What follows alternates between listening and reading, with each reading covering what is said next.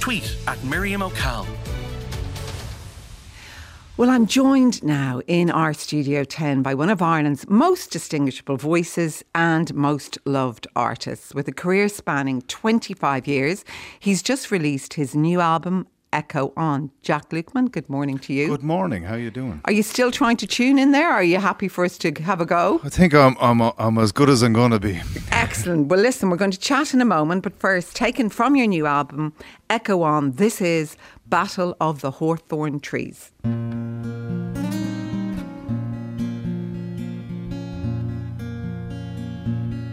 Bless me, mother, for you know I sinned. I spent all my money on these brittle things. Bless the kingdom that we've built on sand. All the world right there in your hand. Bless the blackbird in the hawthorn tree. She waits for the blooming of the red berry.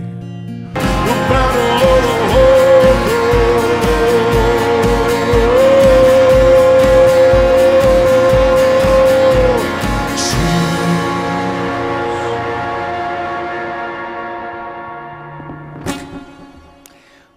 singing live, singing live at 2211 on a Sunday morning. Your voice is beautiful. Actually, I was saying earlier to Cora, my producer, you've the perfect soothing voice for this Sunday morning, given everything that's gone on in our country. Tell me about that beautiful song, Jack. What's it about? Oh, the Battle of the Hawthorn Trees is, is pretty much the one of those ones that came about during the whole lockdown thing where across the road from me there was a hawthorn tree and I had the time for the first time in God knows many years to s- sit there and see it go from the beautiful, you know, uh, white angel it is in the in the summer when it blooms, pink or white, depending on which way they go. And then uh, into you know in the winter, it's a very Irish thing. Those you know those skeleton kind of black silhouettes. Yeah. And then it, it has the berries on it this time of the year, the red berries that feed the birds. And I, uh, it just became the great picture of resilience. And uh, I think the hawthorn tree very much so represents Irish people because it's tough, you know. And then it can, and also you know, you think it's down, and then suddenly it comes back in this beautiful uh, uh, color. Yeah, beautiful. How did you find lockdown? You know, I actually had a. You know, I got online and I started playing these regular Saturday nights, and it became a thing where everybody met up. And that, and every week I would do different artists, so I would learn different songs. So I just occupied my mind. I did, so I made a lockdown album. I made a short movie. Um, I really dived into the, uh, the the tech side of things. I'd never done a live stream before that, and uh, so yeah, so I had be- begun recording this new album Echo On before the the, the the pandemic, and and then I wrote more songs. So it's kind of post pandemic too. Um, and uh, yeah, then coming out of it, I was just going to get it, come back with this album, and I've doing the Three Arena on November 25th as a big kind of comeback thing. And uh, yeah, it's just fantastic to be back out and about. Our listeners love you. Uh, wow, what a voice. It must be 20 years. You can tell us whether it is or not, Jack, or more since Georgie Boy and Jack's incredible voice is sounding as powerful as ever. Mary says, Miriam, thrilled to hear Jack on your show this morning. I just love his new album and can't wait to see him in the Three Arena, as he said. November the 5th, isn't it? As his shows. 25th, yeah. 25th. November the 25th, as his shows are just amazing. Now, you dedicated this new album, didn't you, to a good friend of yours, Jack, you lost recently. Yeah, my, my musical partner, Derek Cronin, uh, who was with me for like 15 years, and just before we started recording, he just died suddenly. Um, fantastic guy, you know, arranger. He arranged all this, all all my other albums, a lot of the stuff he would have done. Um, so complete shock, and uh, so yeah, the whole idea of Echo On, the album Echo On, is that all the music we make, everything we do, echoes on. You can look at it from a, a maths point of view, or you can look at it from a mystical point of view. Both science and spiritualism tell us that everything you do echoes on. You know, uh, through all eternity. You know, if, they say if you ring a bell, it goes on forever. So, all the music you made goes on forever, and it's it's uh, you know it's it's fantastic from the lockdown as well. Derek used to join me. We would do duets. So I have these wonderful um, videos of him playing piano w- with me. You know, just him on the screen. So hopefully. Uh, he'll be joining us in the three arena on the screen and he'll play again, you know. so um, hello to his wife Aoife and all the family. And when you say that, it's just interesting in the day that's in it. And I was talking obviously to Father John Joe Duffy earlier, but the idea, I suppose, that all we do in life, that it echoes on. Are you are you quite are you a spiritual person? Oh, very much so. Yeah. I mean, I've uh, like everybody else was brought up Catholic, and then I just delved into all religions, and uh, then you look at them all, and you uh, you realize that nobody really knows what's going on, but they're good uh, they're good scaffolding uh, Yeah. for uh, you know it's all metaphor, and uh, life is sometimes like a lucid dream. Um, I but yeah, I would be I would be uh, very tuned into. I believe I am a a, a a a spirit experiencing the world in a material body, which maybe somewhere in some other realm I've chosen to do. I don't know. Do you think we go anywhere when we leave this world? I, th- I mean, science would tell you there's you know multiverses, all that kind of stuff. So it's all happening anyway, some somewhere else. Maybe you do go somewhere. I, I yeah, I, I, I mean, I mean, is the is the brain a radio receiving a transmission? You know, maybe all these things sound crazy, but science and spiritualism kind of join at a certain point where they say we don't know. The great thing, of course, about somebody like you, an artist with great music, is it lives on anyway. I mean, it's incredibly. I think it's your 15th studio album, this one, Jack. Doesn't seem like a lifetime. Look, even referring back to our earlier text, has passed since the release of your first solo album, I think, the acclaimed Metropolis Blue. Does it seem a long time ago or not? Well, I mark I the only way I can mark my life. Sadly, is via albums when they were recorded and stuff. You know, it goes like that, and I've kind of just got on this. I, I was always obsessed with music and always obsessed with making music and writing and all that. So it's just been a train I got on, and uh, somehow it's still going, and I'm happy about that. And you kind of make as much music as you can um, while you're here. And uh, you know, I've been lucky to be gifted with a voice and be able to make music. So I just want to do for other people what music does for me, which is lift me up to a higher kind of realm when I'm singing or when I'm listening to it, you know. So I just want to do that for other people. Remind people where and how you began your career, Jack.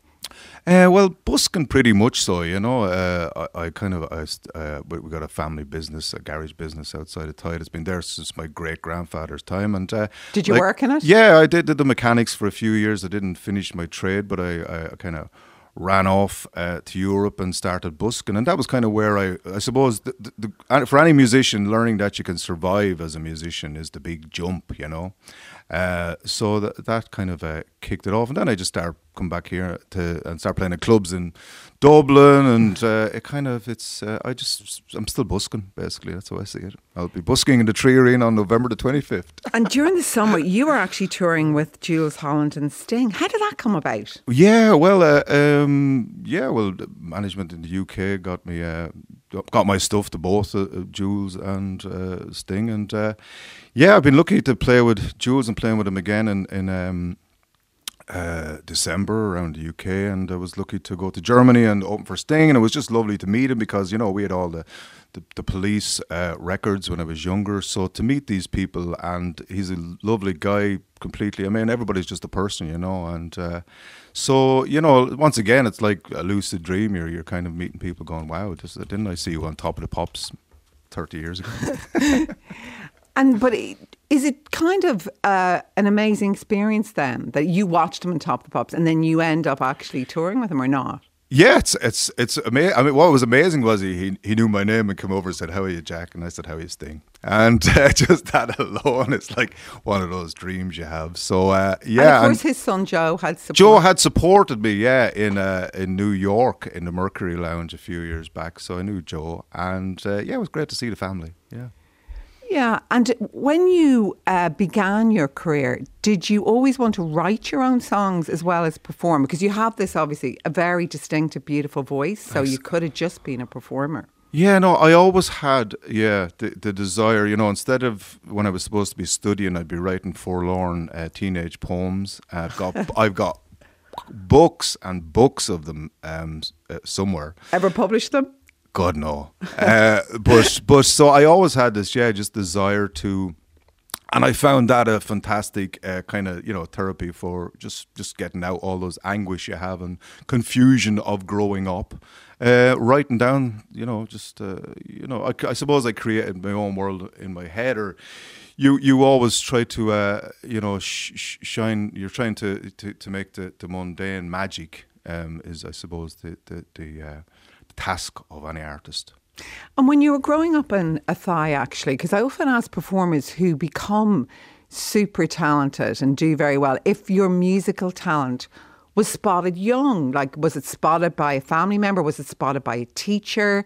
Were Oh, you yeah. always musical? Yeah, no, I was, I, I, I was, I always had a nice boy soprano voice when I was younger, and then when it broke, I remember in music class everybody would laugh when I sang because it was so low. I was Darth Vader Yeah, when I a was boy. a t- teenage Darth Vader, and uh, but yeah, no, we would have family, you know, family get-togethers always ended up in sing songs, as is the way. And my father has a great voice, and it was just a massive love of music and fun and crack, and so yeah, from there, I suppose I noticed that people would react when I would sing, and uh, you know, uh, I, I suppose I've got a, a loud voice. So you, uh, yeah, and and then I just enjoy doing it. I mean, f- the physical act of singing is is is a, a really nice thing to do. The endorphins and just uh, the places you go. You know, it's like standing in the eye of a storm. It's a bit like flying when you're holding a note. You know. Um, so yeah, from there and uh, just yeah, a love of music in the family, and uh, yeah, I've just always been obsessed with it.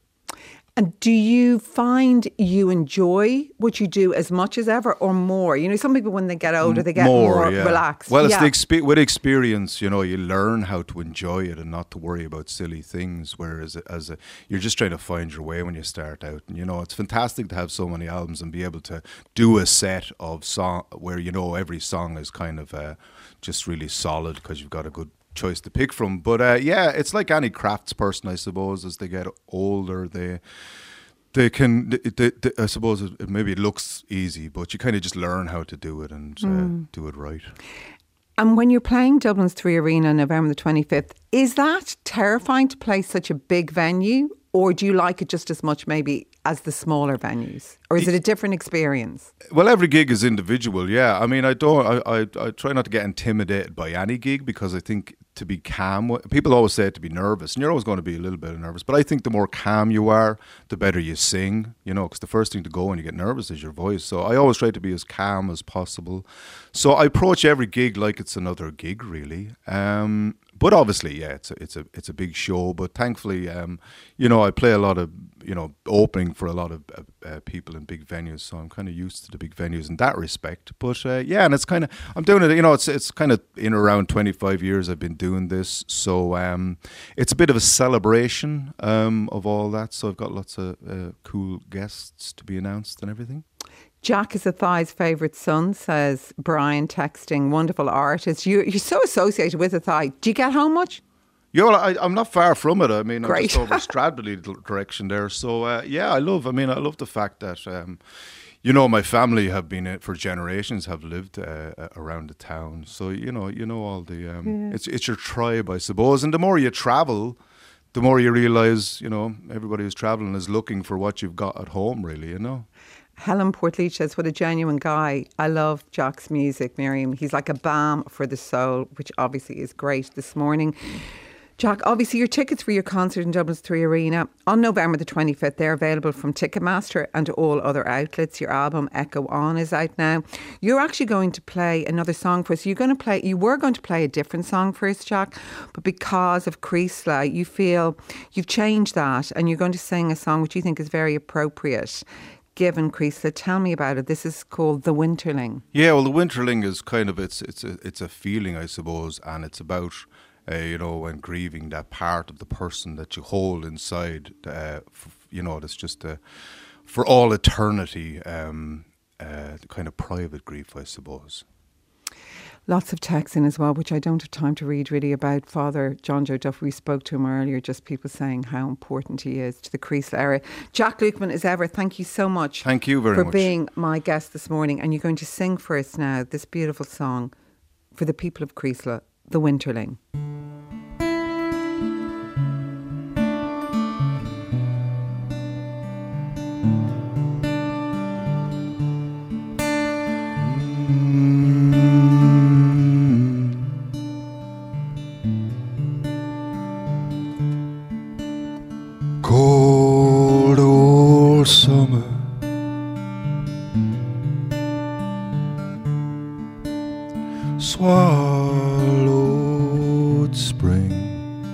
you're my Windsor.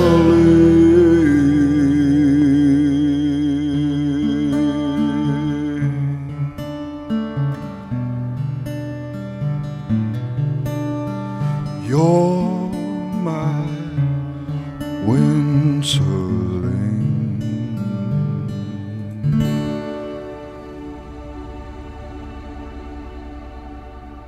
Beautiful, Jack Lukeman. Thanks so much.